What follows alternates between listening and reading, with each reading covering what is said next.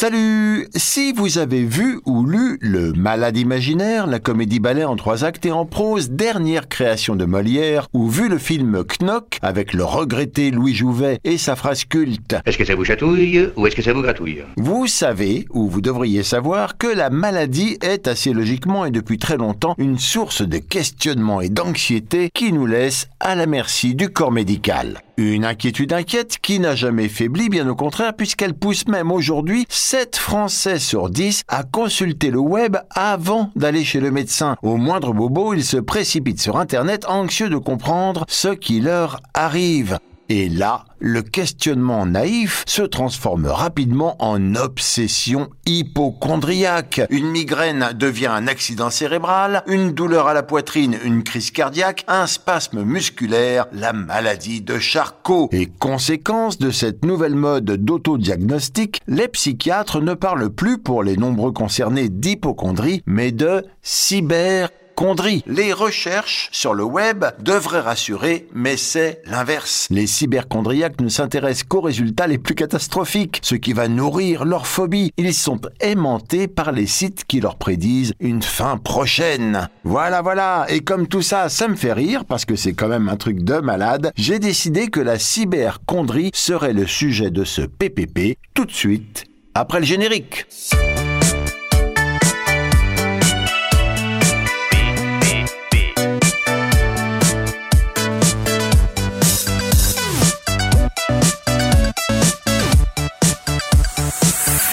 Les cyberchondriaques sont avant tout des hypochondriaques, comme un Français sur dix aujourd'hui. Moi, ça me paraît pas beaucoup euh, quand je vois ceux qui m'entourent. Bon, enfin, bon, c'est comme ça. Le terme hypochondrie provient du grec hypo, qui veut dire sous, et chondros, qui veut dire cartilage des côtes. Oui, bah alors pourquoi oui, pourquoi? C'est une bonne question. Eh bien parce qu'à l'origine, l'hypochondrie, d'abord appelée mélancolie hypochondriaque, concernait des individus ayant des douleurs dans la zone située sous le cartilage des côtes droites, partie du corps appelée les hypochondres, une zone qui ne pouvait pas être palpée par les médecins. La connaissance du corps humain étant alors peu développée, ces douleurs, très souvent dues à des coliques vésiculaires ou des calculs biliaires, restaient mystérieuses pour les médecins, incapables de palper donc ou d'observer sous la masse osseuse et cartilagineuse que sont les côtes, et qui ne trouvaient rien d'anormal. Les malades étaient donc naturellement pris pour des individus souffrant d'une maladie fictive, autrement dit des hypochondriaques.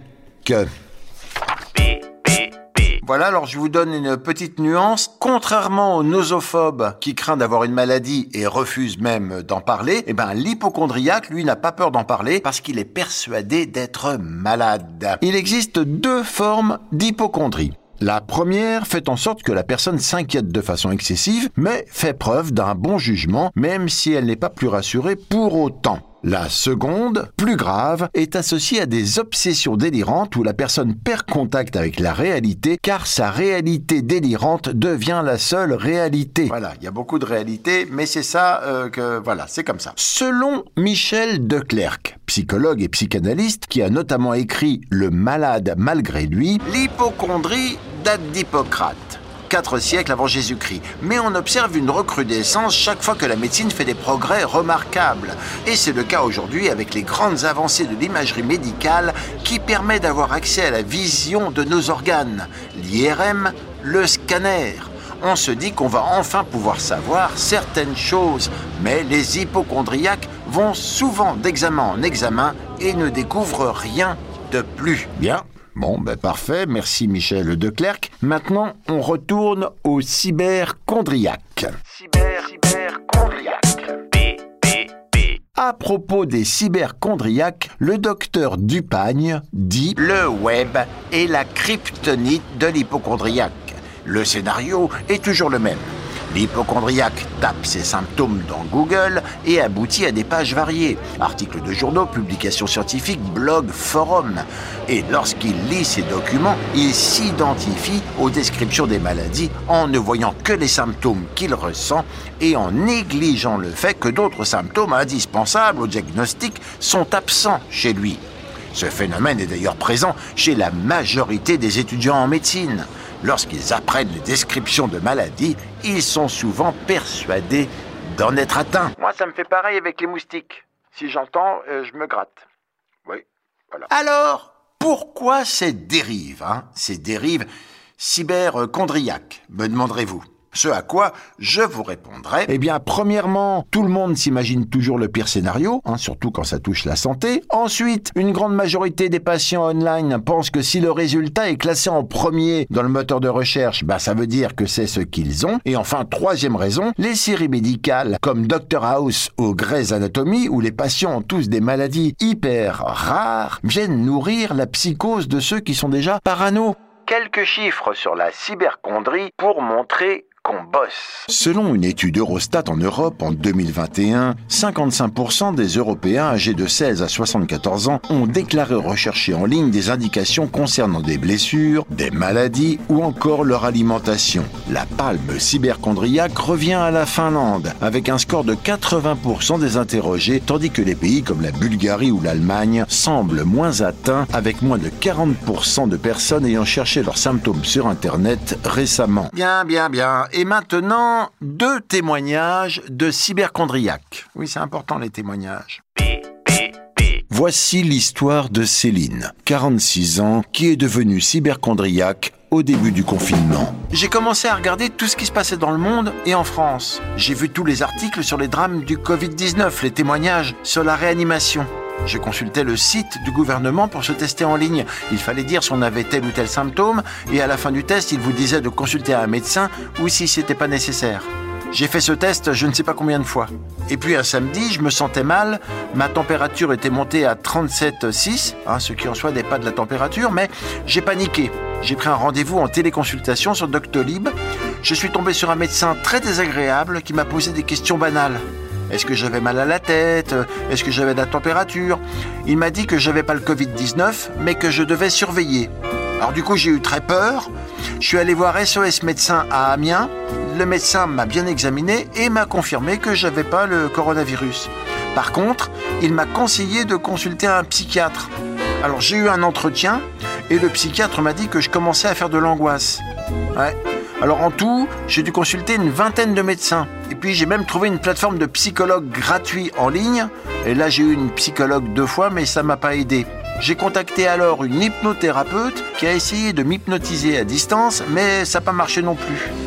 Voilà, ça s'est fini en crise d'angoisse généralisée. J'ai perdu 6 kilos et j'ai même pas pu être hospitalisé parce qu'il y avait un risque d'attraper le virus. Au milieu de ces nombreuses images de scanners, Christophe Ruot, ancien cyberchondriaque, se souvient de ces années douloureuses. Il nous raconte comment cette maladie lui a gâché la vie et comment il s'en est sorti. Oh, bah, je pense qu'il doit y avoir tous mes organes parmi euh, ces images euh, d'examen. IRM et autres, quoi. Des contrôles à répétition jusqu'à 4 visites par semaine chez le médecin. J'étais mal dans ma peau. Le moindre petit bouton était source d'inquiétude. C'était forcément le mélanome et le cancer de la peau. Une migraine ou un petit mal de tête, bah, c'était l'anévrisme hein, qui se profilait. Tout prenait une proportion incroyable. J'imaginais immédiatement euh, le pire. Bah, au moment où on est convaincu qu'on a quelque chose de grave, on ne pense plus qu'à ça. C'est obsessionnel. On se referme sur soi-même. C'est comme des mini-dépressions successives. En plus, on se moque de vous, vous devenez infréquentable. Bon, mais c'est un cercle vicieux. Et dans la vie privée et amoureuse, c'est pas mieux. Je me sentais obligé de dire à ma femme que la moindre entorse à l'hygiène pouvait mener au divorce. Et la convaincre aussi que le 14e coup de fil à SOS médecin, eh ben, c'était pas du cinéma.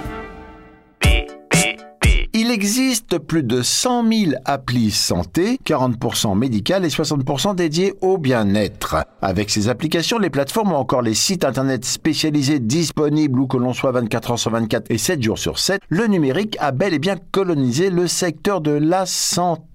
Abonné depuis la France au site américain MedHelp, Audrey, 29 ans, peut poser des questions à des médecins directement en ligne. Sur la page d'accueil de ce site, les titres des articles déjà donnent le ton. Les maladies neurodégénératives de l'âge, la face obscure de la longévité, comprendre la dépendance aux antalgiques. Mon bébé souffre probablement de la mucoviscidose. Pour circonscrire l'addiction, ce site MedHelp restreint les cyberpatients à deux questions par semaine. Mais Audrey, dans son besoin compulsif d'avis médicaux, arrive à pirater le système en se créant de nombreux alias. Internet est devenu sa source de savoir médical en même temps que son médecin traitant. Ok, mais alors est-ce que les informations trouvées sur le web sont réellement fiables? Oui, on a le droit de se poser la question. Entre les opinions et les blogs, il est difficile de départager les contenus crédibles de ceux qui ne le sont pas, et on l'a vu, le cyberchondriaque va toujours choisir de toute façon le pire des scénarios. Mais la faute revient aussi aux algorithmes des moteurs de recherche. Prenez le mal de tête, par exemple. Hein. Headache en anglais. Vous tapez ce mot dans Google. H-E-A-D-A-C-H-E.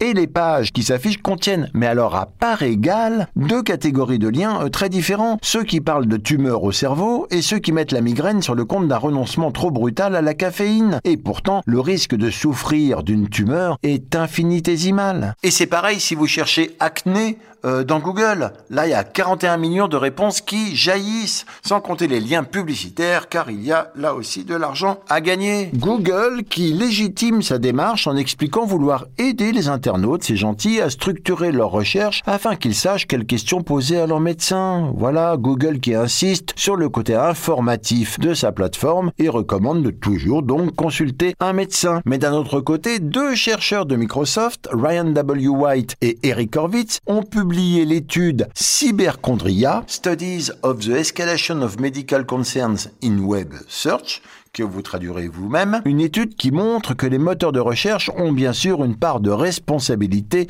dans la cyberchondrie, et c'est à Google, Yahoo et Microsoft d'y remédier en fournissant aux internautes des réponses plus pertinentes. Pertinent, pertinent, pertinente.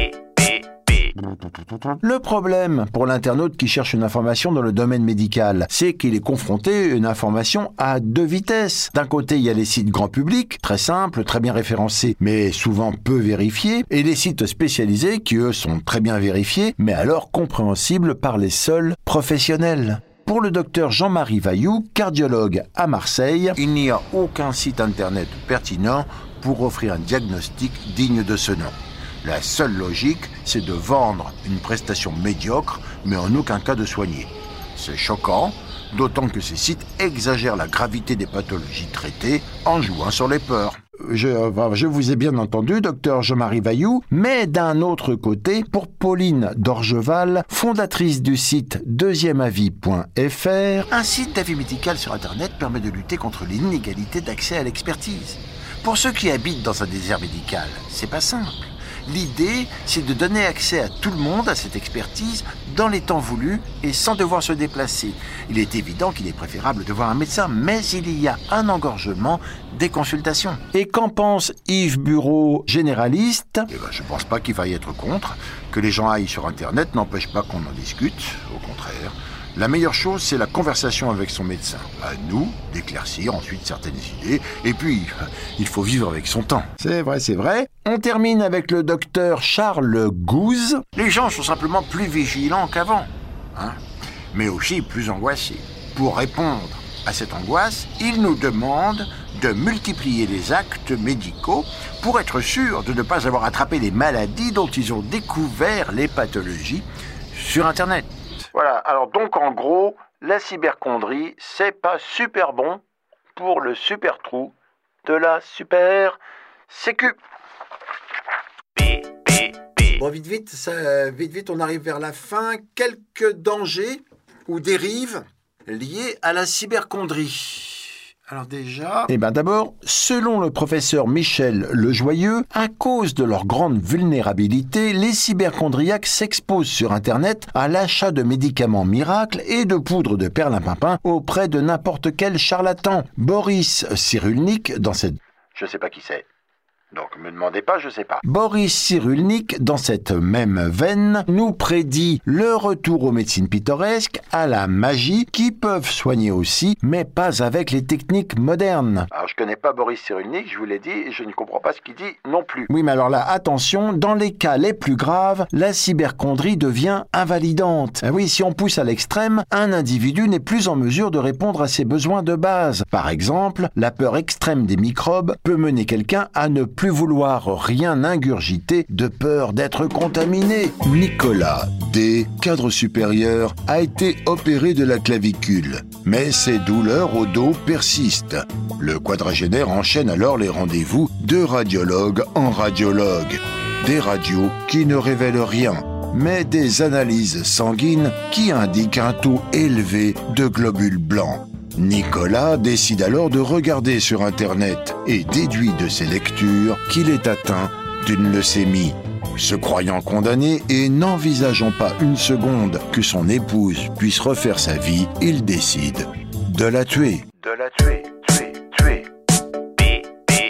Sympa. Voilà, voilà, ce PPP spécial cyberchondrie est terminé. Je vous remercie de prendre soin des étoiles de ce podcast et également de bien vouloir nous envoyer vos impressions, compliments, insultes et suggestions diverses sur la boîte mail contact at le poste général tout attaché.com.